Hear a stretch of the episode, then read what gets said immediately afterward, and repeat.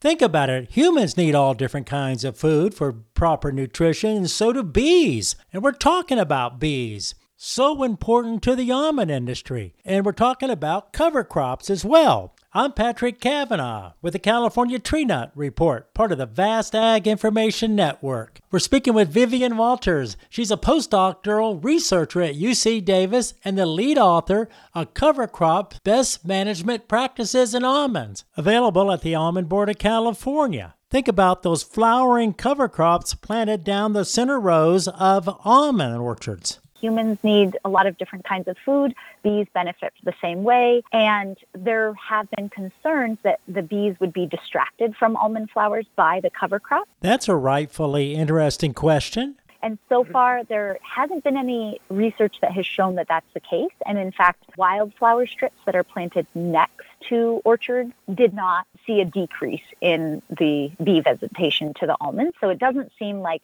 having more flowers is going to distract them or anything. Remember that almonds are a highly nutritious and an attractive flower for bees but they're kind of done after the morning. And so then the bees can go to these other places and get more floral resources. So it's of benefit to the bees insofar as the orchard manager is managing that orchard such that there's no risk of exposure to pesticides. With the Ag Information Network, I'm Patrick Cavanaugh.